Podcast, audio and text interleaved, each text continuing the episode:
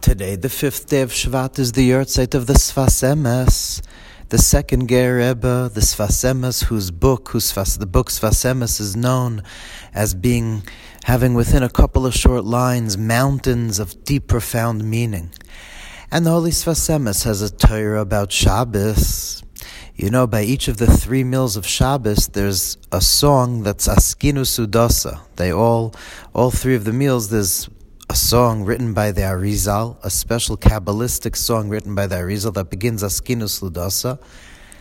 And Friday night, the first line of this poem that the Arizal, the Holy Ari, wrote, this Kabbalistic poem about the Shabbos meals, the first line is Azamer b'shvachin lemeal goy pischen devachakal tapuchin dinun kadishin which means I will sing praises, I will sing songs of praise. Lemeal goy pischen in order to enter the gates of the field of the holy apple orchard. I will sing songs to be able to enter the gates of the field of the holy apple orchard. Azamer b'shvachin, lemeal goy pischen, to enter the gates Devachakal Tapuchen Dinun Kadishin of the Holy Apple Orchard.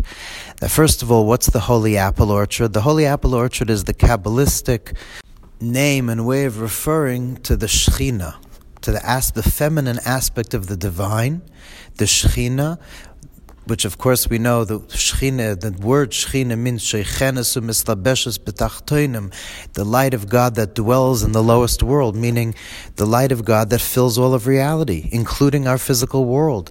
The light of God that really is all the objects that we ever see. The light of God that fill us, that give us the breath that we breathe, and that fill every single blade of grass. The light of God that's the energy, that's the light of all worlds. That's known as the Shechina.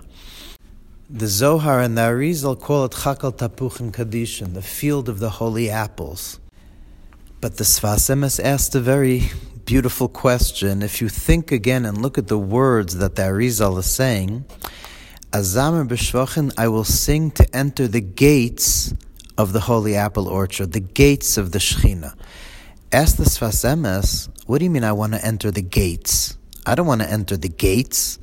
I want to enter the apple orchard. I want to enter the Shechina. But that's not the words that Arizal is saying, Lemel goy pischen, that I should enter the gates, I should enter the doors of the holy apple orchard of the Shechina. So Sfas Emes says, why? I don't want to just enter the gates, I want to go in fully.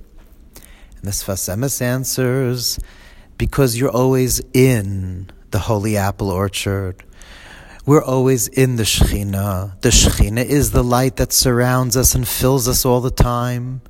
We're always in constant communion and dvekus with the Shechina, whether we know it or not. But what we do need to know is to know it. We need to enter the doors of perception. What we're asking is not to enter the holy apple orchard. We are in the holy apple orchard.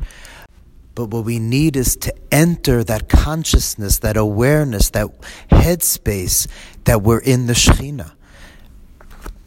I will sing songs to enter the doors of perception. I will sing songs to enter the gates of the field because I'm in the field all the time. But I need to find the gate and the door to enter the truth of the reality, which is my reality. And of course, Shabbos is the day of the week that we have to most work on this, but of course, it pertains to the entire week.